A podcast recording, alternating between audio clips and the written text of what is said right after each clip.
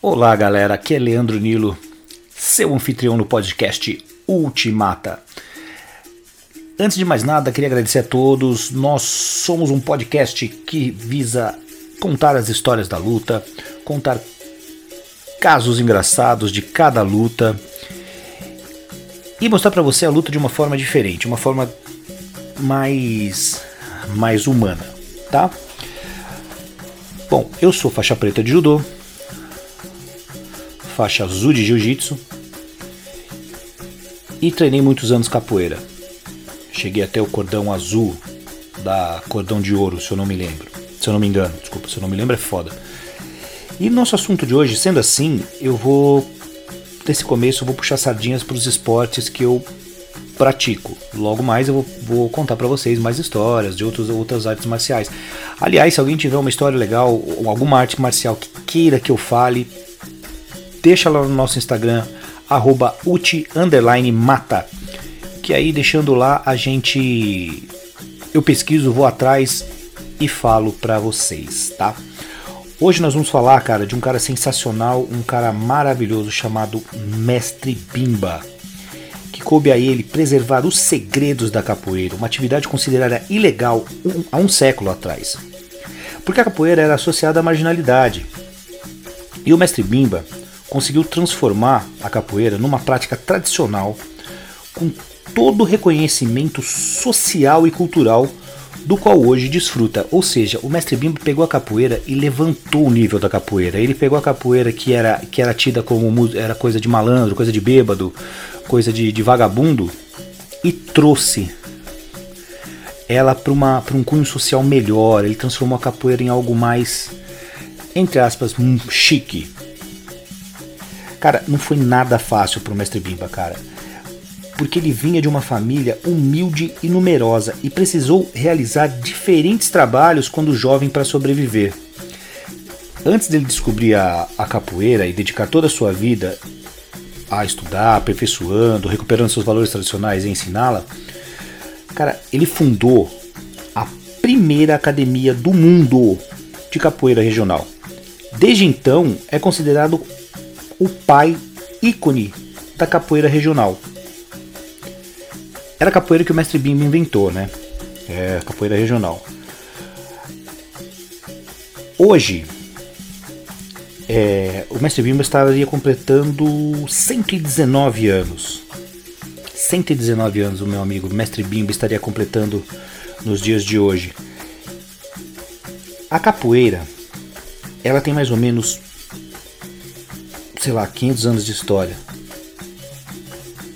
Deve, com certeza deve a Mestre Bimba que milhões de pessoas em todo o mundo pratiquem na atualidade, conquistando sempre novos adeptos, é, por desenvolver tanto atividade física como mental, a coordenação, coordenação motora, o ritmo e, obviamente, a disciplina de um código de conduta que ele mesmo implantou.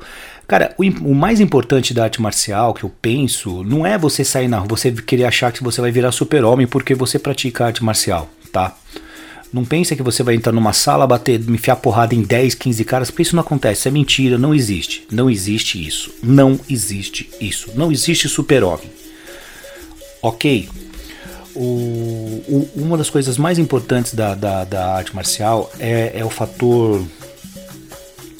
É o fator psicológico e o fator disciplinar. Um homem que pratica arte marcial desde criança, uma pessoa que pratica arte marcial desde criança, cresce um adulto, um adulto melhor, um adulto que sabe respeitar outro ser humano. Cara, a a capoeira, como todo mundo sabe, né, ela foi desenvolvida, dizem que foi desenvolvida por escravos como uma forma de preservar as tradições culturais africanas. A capoeira lhes permitia se manterem ágeis e fortes em meio a um sistema opressor. Cara, assim, a capoeira foi basicamente criada para escravo se defender. Sabe?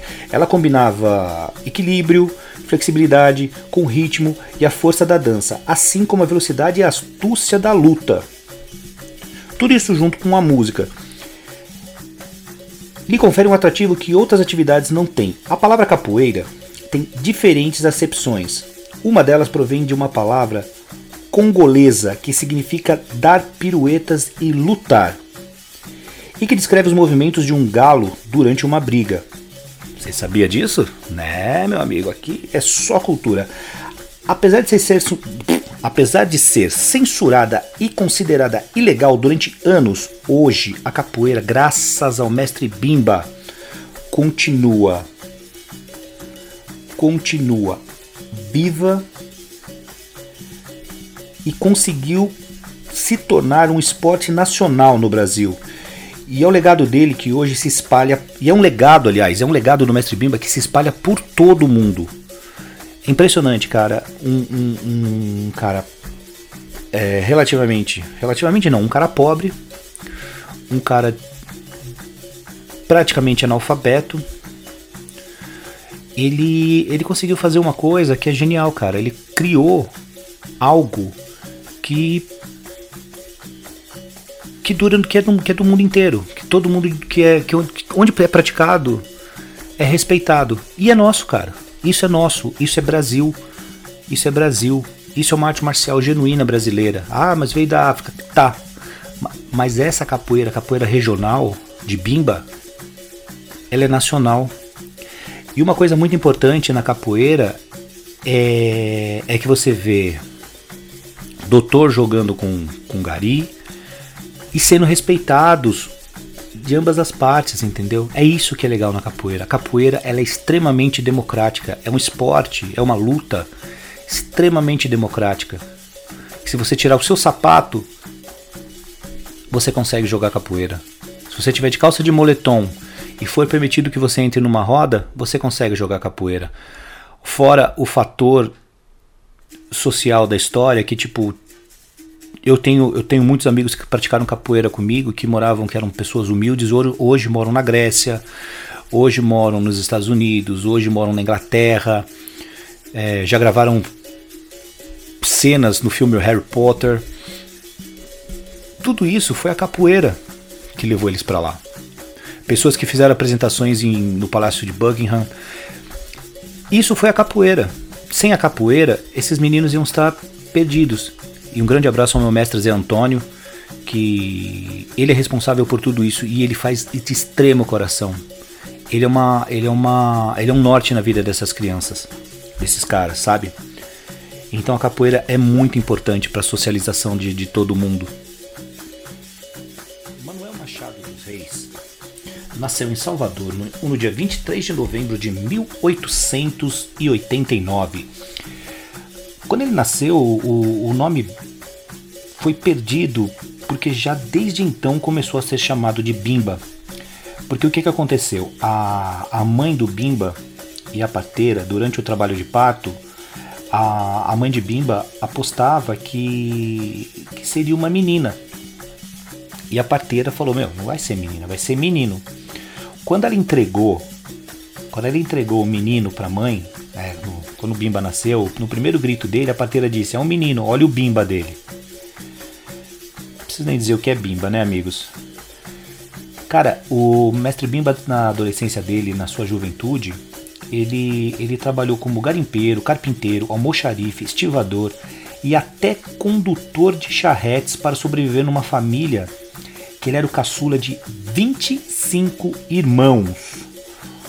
Mas assim, a, o divisor de águas da vida dele foi quando ele descobriu a capoeira.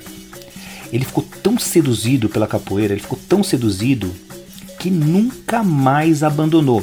Ele começou praticando primeiro a, a capoeira mais tradicional, a capoeira de Angola, capoeira Angola, né? Não é de Angola, capoeira Angola. É um estilo de capoeira mais cadenciado, um pouco mais lento e um pouco mais um pouco mais violento também. Aos 12 anos, é, ele, ele começou a praticar capoeira quando ele tinha 12 anos. Ele conheceu um africano chamado Bentinho. E ele ensinou a, a capoeira angola durante uma década antes de desenvolver o seu próprio estilo conhecido como tradicional. Nos anos em que Bimba se aproximou da capoeira, no começo do século passado ainda era perseguida, uh, na verdade assim, no começo do século passado a capoeira ainda era perseguida pelas, autori pelas autoridades, né, que associavam a marginais. Razão, razão, cara, que era terrível. Porque assim, se você jogasse a capoeira em público, tipo assim, ah, vou abrir uma roda de capoeira aqui, vou, vou jogar capoeira. Cara, isso dava até três meses de prisão. algumas décadas antes, o castigo era receber 300 açoites, inclusive a sua deportação. Ou seja, você estava pego, irmão. Você estava pego.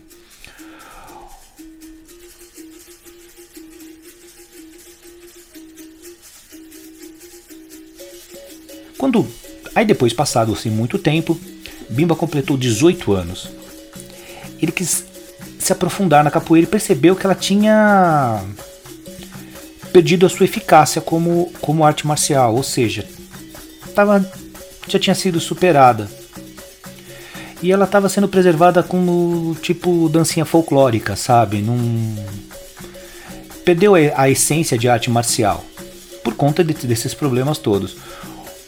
Foi então que ele decidiu restaurar os valores tradicionais e os movimentos da antiga capoeira, acrescentando passos de um extinto estilo de luta africana chamado batuque, que ele tinha aprendido com seu pai, um reconhecido campeão dessa disciplina. Dessa disciplina. O, o batuque nada mais era, cara, que você dá canelada na perna do outro. Era uma coisa extremamente, extremamente brutal.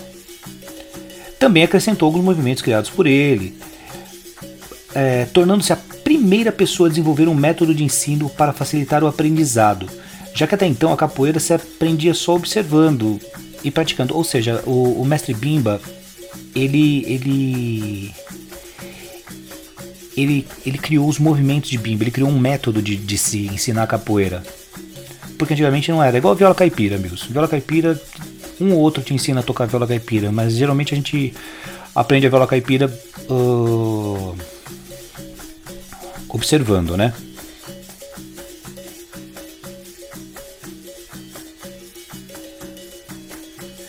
Aí foi assim que Bimba começou o desenvolvimento da capoeira regional, que também começou a ser reconhecido como título de mestre. Observou que a capoeira precisaria de um código de ética para poder recuperar sua reputação e ser aceita, espalhando-se a outros âmbitos além dos ambientes marginais, que eram únicos, que eram únicos a reconhecerem como arte e patrimônio do país.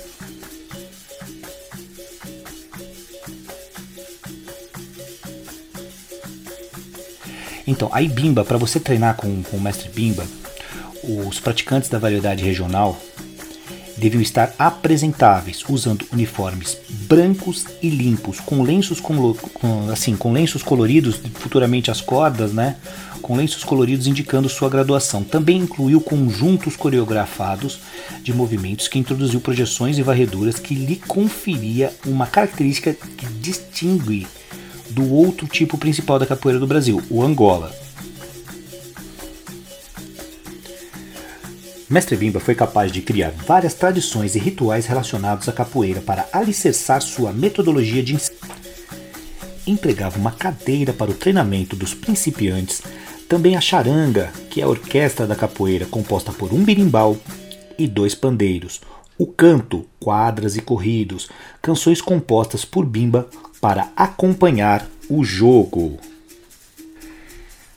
Aí, no ano de 1928, Bimba ele já era muito respeitado e já podia começar a questionar o caráter ilegal da capoeira.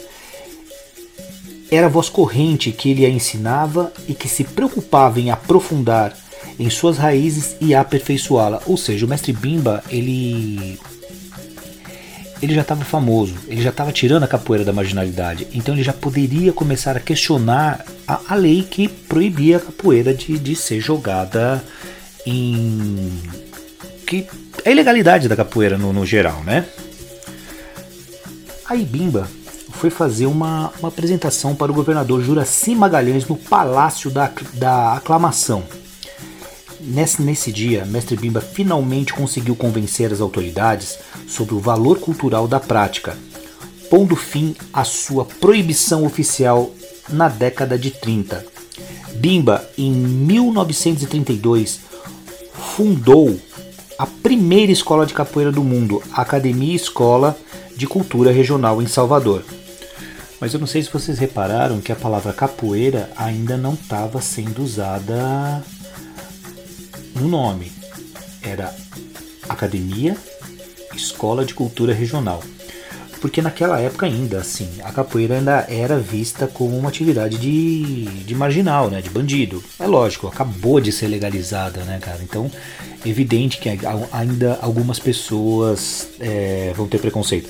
Hoje, hoje a capoeira já é difundida no mundo inteiro. Eu escuto, você escuta pessoas falarem besteira a respeito da capoeira. Imagina em 1932 uh, dois anos depois que a capoeira deixou de ser de ser de ser desmarginalizada, né?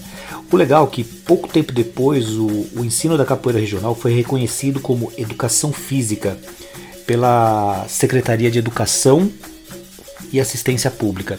Então foi uma puta vitória do mestre Bimba na capoeira. Lembrando que o mestre Bimba era semi-analfabeto ou analfabeto. O cara era um gênio, um gênio.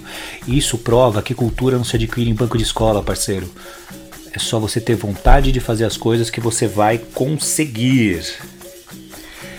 O mais legal é que essa escola do, do mestre Bimba é, virou um lugar onde pessoas de todos os âmbitos da sociedade podiam aprender a capoeira.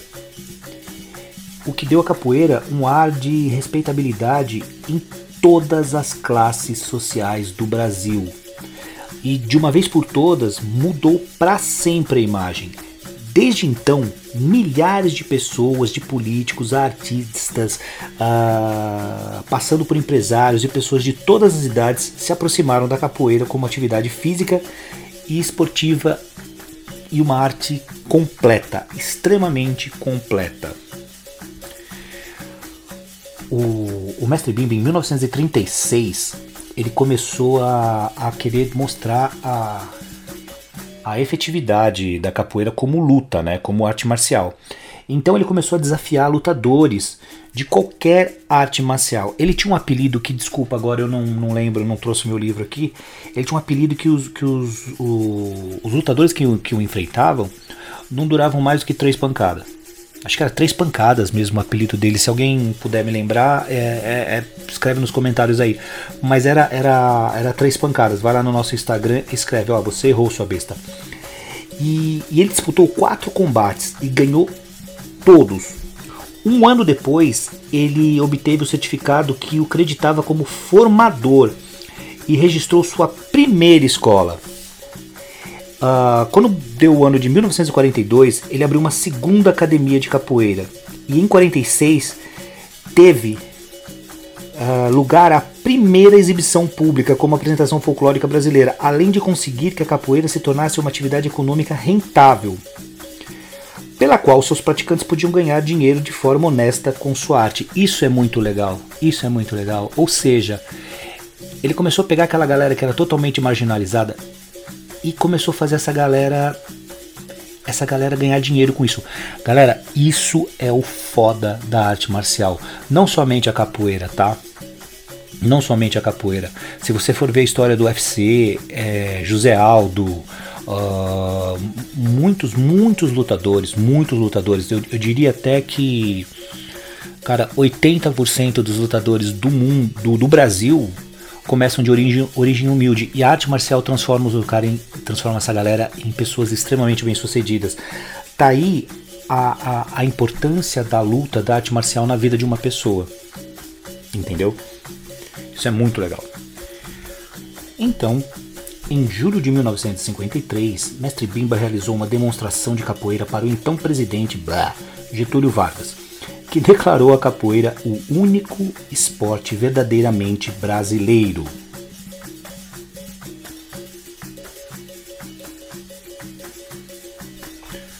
Muitas celebridades brasileiras passaram pela escola de Bimba. E, e durante o aprendizado tinha um tem, uma, tem uma prática na capoeira que se chama batismo. Depois do batismo, o mestre começava a ensinar as técnicas mais avançadas, como floreio e as sequências de defesa pessoal. o que levava a crer que o aprendizado da capoeira, com certeza absoluta, era infinito. Embora, como ele mesmo dissesse, os golpes básicos da capoeira são sete, e desses sete podem se fazer outros sete mais, e assim sucessivamente, sendo aceito qualquer movimento do corpo dentro de uma roda, desde que esteja regido pelo som do birimbau e mantenha o ritmo da ginga. Ou seja, meu amigo, o que você fizer de movimento corporal dentro, dentro do jogo tá válido, entendeu? Você pode fazer o que você quiser. Tá aí a capoeira regional. Eu acho maravilhoso isso, cara, porque a, a galera não, não, não, não vê a capoeira como luta, mas a capoeira é extremamente ardilosa pra, pra luta. Galera, apesar do grande crescimento da capoeira nas duas décadas seguintes, o mestre Bimba ele começou a ficar puto por causa da falta de consideração das autoridades baianas e do descumprimento das promessas de manutenção do apoio das suas escolas. Cara, ou seja, política mais uma vez, mais uma vez sendo política. É uma merda, porque os caras veem uma, uma, uma forma de, de, de te ludibriar, de. Meu, imagina, o mestre Bimba o cara ele mexia desde do, do, da, da, do, do, trabalho mais simples, sei lá, não existe trabalho ruim, mas do, do trabalho mais simples a médico, tanto, tanto que existe mestre medicina. É, para você, pra você é, entrar na escola do mestre Bimba, você já tinha que ter carteira assinada, era um, era um requisito dele. Ele, ele, ele meio que tipo, bicho, se você não. Ele fazia, uma, ele fazia algumas perguntas pro aluno, por exemplo. Ele chegava e falava assim: Isso quem me contou foi meu mestre Zé Antônio ele, ele falava para o aluno assim: você bebe, você fuma, você estuda, você trabalha. Se você se alguma dessas respostas, parceiro, fosse não, ele pegava assim: então tome seu rumo que eu não lhe quero aqui. Ou seja, não, não entrava vagabundo para treinar com o mestre Bimba. Ele queria o melhor da sociedade treinando com ele. Isso independendo de classe social, tá? Isso independente da, independente da classe social isso, é, como cunho político, é maravilhoso. É maravilhoso. Você pega um cara que está querendo, tá, é idealista, o cara está querendo mostrar para o mundo o, algo que ele inventou. E você. E você ludibria o cara, você fica falando: olha, vou fazer isso, vou fazer aquilo para você.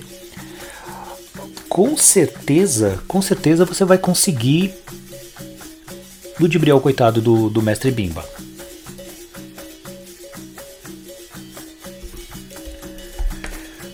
Aí no ano de 1973, ele, ao meu ver, foi uma decisão totalmente errada. Os alunos dele, você vê naquele, naquele filme Capoeira Iluminada de Mestre Bimba, todos os alunos deles falaram que ele foi enganado mais uma vez, que ele tinha tanta vontade de, de, de, de ter uma cadeira numa universidade que em 1973 ele mudou para Goiânia, aceitando o convite de um antigo aluno.